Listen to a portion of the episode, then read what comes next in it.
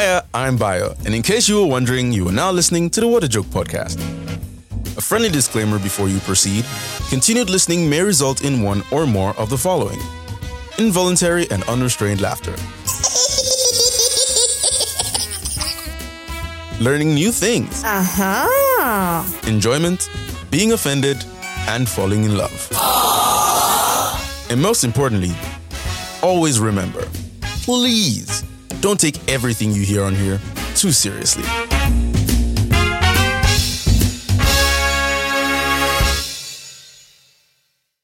Hey, Bio. I was just looking at our episode list and I realized you haven't done a personal story episode in a while. What? That's not right. Didn't I just do that elevator episode? That was in June See?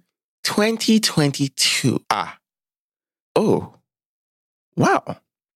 Okay then. I've been called out. I'll um Ooh, do you do you think they want to hear about the time I No. Maybe, maybe some other time. We need something dramatic, something with an underdog story or something of perseverance. You know, we need something insane, man. Hmm. Insane, eh? I have the perfect one. Yeah. Okay, guys, gather around, gather around. This is the story of second chances, first times, comebacks, and plot twists. This is my ELCA story.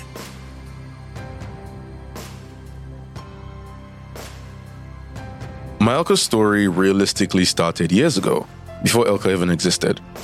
I met one of my first ever screenwriter friends, Dawn, at a school club conference in the summer of 2019. Dawn is a guy, by the way. I know. I was surprised first time I heard it, but eh. He talked about wanting to work on a short film, and I had just worked on my first one ever. Fast forward to October the following year, I meet Nimi on the set of Hope, the second screenplay of mine getting produced. This was actually a reshoot of several scenes because something happened the first time around. So you could say that if that never happened, I might never have met Nimi. In January of 2022, Nimi would enter the first intake of EbonyLife Academy for the year. And that's how I would find out about it. I thought about joining the next intake, but I chose to go serve my country for a year instead. Bio, why are you lying? You didn't want to do that. Remember when you fell to your knees crying at ShopRite? Hey, hey, hey, we agreed never to talk about that. Okay? All right. At the end of Nimi's intake, she won Best Supporting Actress in the short film Magic Pen, written by none other than Dawn, who won Best Script. Six degrees of separation! It was the craziest thing when I found out. Actually, my ELCA story is riddled with 6DOS moments. Anyway, I decided that I was going to ELCA for sure, someday. And a year later, when I finished NYSC, my time had finally come. I had another friend, Dimeji, who got into the first intake for 2023, i.e., this year, in the directing class. I was super happy for him. He would later go on to direct the film that won Best Picture in his intake, Warped. Next up, it'd be my turn to dominate at ELCA. While the first intake was ongoing, I applied for the second intake of the year in the screenwriting class. My filmmaking journey was about to get to the next level. While applying, I hit up and we talked about the application process a bit. He gave me a little insider info on what to prepare for. Part of the application asks you to submit three short film ideas, one of which you'll choose to work on as your screenplay project later.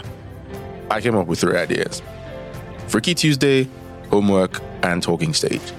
About a month passed and I still hadn't heard back about the interview, but I wasn't worried. I pretty much checked my email every day too. And then one day I got a call. Hello? Is this Adebayo? Yes, it is. I'm calling concerning your ELCA interview. Are you still interested? Ah, yes. Y- yes, I am. Okay, because you didn't come for the interview. What? I, I, I didn't even get an email. Turns out that I did, in fact, get an email. Maybe it went to spam. The email did, in fact, not go to spam. I just somehow didn't see it. yeah, yes, it's, it's in my spam. Wow, how did that happen? I lied. So, what do we do now? In my head, I was wondering how I'd make my way to VI on a day I probably wouldn't be available. Do you mind doing the interview virtually on a call? Oh, yes. um, yes, please. The interview did, in fact, not happen. And I did not get into ELCA. Wait, what? But you said you want. Mm-hmm. Then how does that happen if you don't get in? Through a miracle, mon frère. But I will get to that after this short commercial break. Do you need a voiceover artist for your commercial, narration, character voice, IVR, announcer, or audiobook projects? Hiya, I'm Bio, a professional voiceover artist. Some of you may know me as the host of the two time Comedy podcast of the year, but that's mostly me on Mondays. Hire me, eh? Please. Even if there's no job, just hire me and pay me first. Job will come. Eh? For real though, I make a killer voiceover. Maybe I should have advertised myself as a killer scriptwriter. But like scripting my podcast word for word should be enough evidence, right? Yeah? Yeah? Anyways, and now back to your regularly scheduled programming. So I missed the interview, meaning that for the next three months, I would not be attending film school. For the first time in maybe over a year, I was in a kind of rut. No VO jobs, not really. No writing gigs, it was dry. And it got even drier when my only salary job just stopped. So for like two months or more, it was red. But if at first you don't succeed or miss the email, try and try again. Because delay is not denial. I decided to apply again. This time I was checking my email every day and spam too. The day of the interview came, but yeah, because I did see the email this time and replied. So yeah, the day of the interview came and it turns out that they recognized my story submissions. Oh, have you applied here before? Um, yeah, I, I, missed the email. sure you did, buddy. yeah. Anyways, we were back, baby. In the meantime, Dimeji shared a few screenplays he was trying to direct. I read one at first, but failed to check the screenwriter's name. Now, fast forward to a few weeks into the intake, I'm basically Mr. Mysterious, you know, nobody knows who I am. I'm just this dark, broody, enigmatic, sphinx like, cloak and daggery. What's so funny? No, like, what, what, what's so funny? You? Mysterious? Weren't you the one sharing what the joke stickers on the first day? What now? I have to market myself, don't I? Okay, I admit, I was all over the place, but it was part of my strategy. Get in there, network, publicize my podcast, make a film, and get out. Yeah, I met a number of amazing people in the first few weeks. My 12 classmates, our TA, Bola, our HOD, Mr. Inca, and then so many cool people from other classes as well. You know, like Negbechuku and Izzy from acting class, Rhoda and Sophia from cinematography, Peter and Obi. I didn't do that on purpose. yeah, but Peter and Obi from editing, Hafiz Nova and Mike from sound. Quick six degrees um, sidebar. So Sophia is apparently online friends with Anita, who is another friend of mine from uni. Obi is friends with at least two other friends of mine who live in Ibadan and who I also ended up seeing around the same period of time. And Obi will later attend the premiere of another film I worked on this year, Patiently Yours. The link is in the show notes. Hafiz Nova is the host of Chacha Music Review podcast, and I met him the previous year, so it was like a nice little surprise meeting him in film school as well. Now, I'll mention two other names because they furthered the story Somto and Jimeto. See, these guys were in ELCA for the second time. No, they didn't repeat. and they weren't the only ones. But the last time they were in ELCA, they were here for screenwriting. And now they were in other classes. Jimeto was in directing class, and oh boy, did we get along. So it was no surprise that when we had to choose our stories, I eventually came to he and Somto with my dilemma. Remember when I mentioned submitting three ideas? I cut it down to Freaky Tuesday and Talking Stage, which birthed my next problem. But let me tell you about the two stories first. Talking Stage. At the start of the 2020 lockdown, Remy, a diffident young man, wants to make a change in his life, despite a physical embodiment of his fears taunting him. He takes a leap of faith and befriends a young woman, Aaliyah, an asthmatic but bubbly young artist and neighbor who reaches out to him. Remy grows closer to Aaliyah in a short time, and the two naturally enter a talking stage. But his fear is still lurking. When Aaliyah proposes a meetup between the two, Remy's inner fear rears its ugly head again, taunting him and causing him to turn her down. When Remy discovers that the lockdown is being extended, he reaches out to Aaliyah to check on her, but she turns him away, still hurt. Remy battles his fear, while Aaliyah, alone, panicking and crying, has an asthma attack.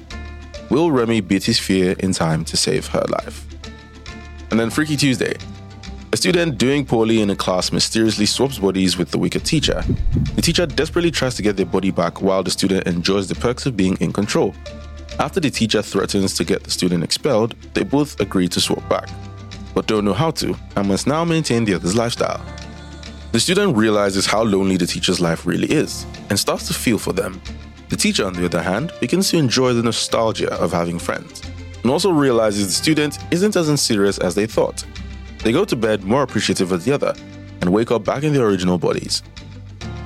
Yeah, that's. Yeah. One story was something I related to more deeply and had had for a few years. One story was something I wrote because I thought the school's panel would like it. One for me versus one for them. Artistic integrity versus judge favorite. I presented my options before Jimeto and Somto, aka the Two Toes. Nobody called them that. But they should have, though. Anyway, the two young men sat before me, and I paced back and forth, like I usually do when I'm enjoying a conversation or, you know, deep in a thought process. In the end, I told myself that I wouldn't enjoy writing Freaky Friday as much as Talking Stage, because it wasn't coming from my heart, and I didn't think I could crunch Freaky Tuesday into the time limit without making a lot of sacrifices. I told myself I didn't really care if the film got selected, and I believed it. I lied. That weekend, as I worked on the pitch document, something kept bugging me about Talking Stage. The ending. I didn't like it. There were only two obvious routes to go, and neither went with my philosophy of the unpredictable. It kept me up at night, and then I remembered a random trip to Victoria Island one morning for school. As I sat in the small bus, commonly known as a korope, I looked out of the window on my right. Standing there in the middle of the pavement was a man, looking up at the sky with his arms stretched out in front of him, not saying or doing anything, just staring. He could have just been homeless, but everyone who saw him would have thought him mad. And I was just thinking, how does he see the world? On Saturday that weekend, I had to go to school to record a little talk show. On the way, as I sat in the bus to Obalende, waiting for it to fill up. Dimeji called and we had a long chat, which by the end of he kind of pissed me off. But he also encouraged me and inspired me. So I started cooking a new story, all from the idea what if mad people saw us the way we see them? By the time I got to school, I had the rough idea for The Last Sane Man in Lagos. When I got to school, I met one of my new friends, Esther, an actress and fellow student. I also met Elena, who was a musician but was at ELCA for video post production. I showed them Talking Stage and The Last Sane Man in Lagos. They loved the latter and ended up naming the supporting lead character after Esther. Guess who the lead male was named after? You go watch out, man. You go, you will know. You will know. The crazy thing about the story is I felt it had the potential to be a one for them and one for me too. So I decided what story to go with, and I made my pitch. I shared the new story with Jimeto on Monday morning, and he loved it. We were like, it'd be crazy if he'd be the one to direct it, but what would be the odds? Overall, we hoped it would be directed by, you know, Person Sabi. Maybe we were getting ahead of ourselves though. Tuesday that week, we faced faculty and I pitched amazingly. You know, at least I thought. And then Wednesday or Thursday that week, the verdicts came in. There would be four final screenplays shortlisted to be produced. And before that, a seven story long list. The last Sane Man in Lagos did not make the long list yeah, I wasn't selected. All the talk of one for me or one for them in the mud. Dreams of production out the window. I wish he was joking. My HOD pulled me aside after he called out all the stories and he said he was particularly pissed with me because I failed to apply a piece of advice he gave after our initial pitch in class on Monday. I'll be honest, I thought he wanted me to apply to the screenplay, but now I never even get the chance to. Okay, enough with the sob story. yeah. Anyway, he said faculty scored my story so low that he couldn't really help. But I had one more shot, and that was it. I had to make the screenplay incredible. now, let me tell you why that was one of the best things to happen to me. See, even with the story I was extremely confident in, I got rejected, face flat. And I think I needed that because I was so confident in my skills that just because I thought it was great and I was confident pitching, that the faculty would love it too. I was certain of my ability, and in that environment, I'd gotten so much validation from people who'd never even read my work. And that just raised my confidence level so high. Made me feel like there was no way I wouldn't at least cross the first hurdle. I was Icarus. I flew too close to the sun, and I would have gotten burnt by my pride too. Luckily for me, because I had such a positive mindset, it didn't upset me when people found out I wasn't selected. It's like the popular kid we all root for because he's likable, but then he has to repeat a course or something. I took it as a lesson I had to learn, and thank God for it, you know, not by my power. Frankly, I'd already given up too. but after my HOD's pep talk, I decided, sure, let's give it another go. Draft 2, version 2, 3, 4, 5, draft 3. Slowly, my story evolved from a potential dark comedy to a brilliant psychodrama. Mind you, this wasn't special treatment, as all of us in class had to write screenplays for our stories, regardless. It was still schoolwork after all. We submitted the scripts, and then I guess it was down to waiting. But there was no pressure on me this time. It felt really nice, you know, none of the pressure to succeed that I went in there with, just wanting to do my best. In class, and I think it was similar in all the classes, we were like family. So one person's win was everybody's win. A day or two after I can't recall. We got the verdicts. Five stories had reached the next stage. I actually gave us a little speech before he called the names, but I honestly can't remember how it went.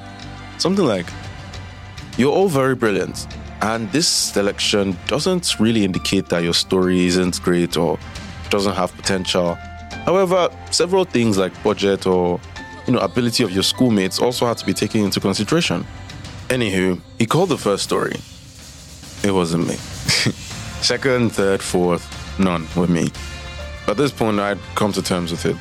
There was one more story, or rather, one more spot, and I had a good feeling about this other story one of us wrote, so I was kind of hyped to hear her name. Genuinely. And then her HOD called the last name and story, and it wasn't hers. And for a moment, I was devastated. Weird, right? it's even weirder because he said my name. It was like a scene from a movie. I'd won. I'd won. But at what cost? The rest of the weeks from this point were like a blur. At the end of that same week, the directors were already pitching for stories, and at first, people didn't realize it was me who wrote the story. But everywhere through the hallways, I kept hearing people talking about this one script that was blowing their minds The Last Sane Man in Lagos. And then anybody who knew would tease me by going, It's bio. And then they go, Wait, Adebayo Oduwole. Wait, now you, guy, you did craze. it felt good, to be honest. Maybe a little shy, but it was a nice feeling. The directors got chosen, and surprise, surprise, Jimeto was on my project as the director. It certainly did feel like someone was writing this story with the way the twist kept coming. At some points, it almost felt a little too scripted. Shortly after, I met the rest of the production team. Rhoda, who I mentioned earlier, was one of the cinematographers and one of my closest friends at ELCA. On the production team, we had Tomi, who was at ELCA for a second time, and Yomife, who's a poet and is also friends with another poet friend of mine, Moyo. Moyo is supposed to be on another episode, actually. Hopefully, that'll be next season. No, another 6DOS thing. But like the interconnectivity, you know, this person knows this person, this person knows this person, it's giving 5G. The script conference happened, and there were very few changes to my story. And I'm like, what? We filmed it overnight on a Sunday to Monday, but I couldn't be around because I was um, collecting a film award elsewhere. Oh, yeah, totally forgot about that. Yeah. Um, I did come around like early on Sunday and then I had to leave. Now, there's this usual practice where writers aren't allowed on set. It sucks, but it's a weird unspoken rule. Because there tends to be friction when you see your vision being misinterpreted, which happens more often than you think in the film space. But not me. My people love me. Also, I respected myself. After all, it was no longer my film, but Jimeto's. I like how, even though he didn't take all of my notes, he made me feel heard. He's a writer too, so he gets it. In post production, there were many adjustments here and there, from the voiceover to the length, etc. But the work was done by the post production team, led by Peter, who I mentioned earlier. A few weeks after school ended, we had our graduation and award ceremony, where all our films were screened. It was quite something, seeing my film on the big screen for the first time ever. But one Jumia delivery guy was disturbing me. Ah, I couldn't get a video of my name in the credits. I wanted to cry. But we got a standing ovation. We only filmed two get a standing ovation, actually. After that were the awards. Whew. This was a week after I had won Comedy Podcast of the Year, by the way. The categories went by my friends in different projects won different things. Elena, um, who I mentioned earlier, post production, badass vocalist and singer. She wrote an original song for her film, Diva, and let me tell you, it is a masterpiece. The film and the song. She bagged like four awards, solo and group. Peter won Best Editing for our film. Nebechuku won Best Lead Actor for our film. Also, one of my closest friends from school. Eventually, they got to screenwriting. And oof, my heart was beating, you know. The award for Best Script goes to. Everyone was so sure I was going to win that they were chanting my name. But I was familiar with that game. I didn't get ahead of myself. I, I was just grateful to be included. You know, um, Lecom, Idoma Lion, Toyosi, the other writers alongside me. The last Sane man in Lagos, Adebayo Oduwole. I was blown away. I almost couldn't believe my ears, but you know, I had to stand and go collect the award so that the next person could go up. But yeah, it was the love, the people screaming my name. God did. The crazy three month journey had built up to this moment, and man, it was an incredible feeling. But it wasn't over because soon after was the directing category, and I think this might have been even tougher to decide on my category. Nobody was certain, but we hoped it was our boy Jim. When they called his name, we flocked around him and pushed him to the stage like we did everyone else. He put in the work with Ibile, his co director. They deserved it. Finally, the award of the night Best Picture. And it also went to the last Sane man in Lagos. Tomi, Yomife, and the rest of the production team were in shock. Because, like, again, the movies were so well done that anyone could win it. And it wouldn't feel controversial. In the end, that is my ELCA story, the chapter in my filmmaking journey. Thank you for sticking around till the end. I also hope that the many times I failed but got back up will inspire you to not give up on your dream as well. You can now stream The Last Sane Man in Lagos on YouTube. The link is in the show notes. Love you guys.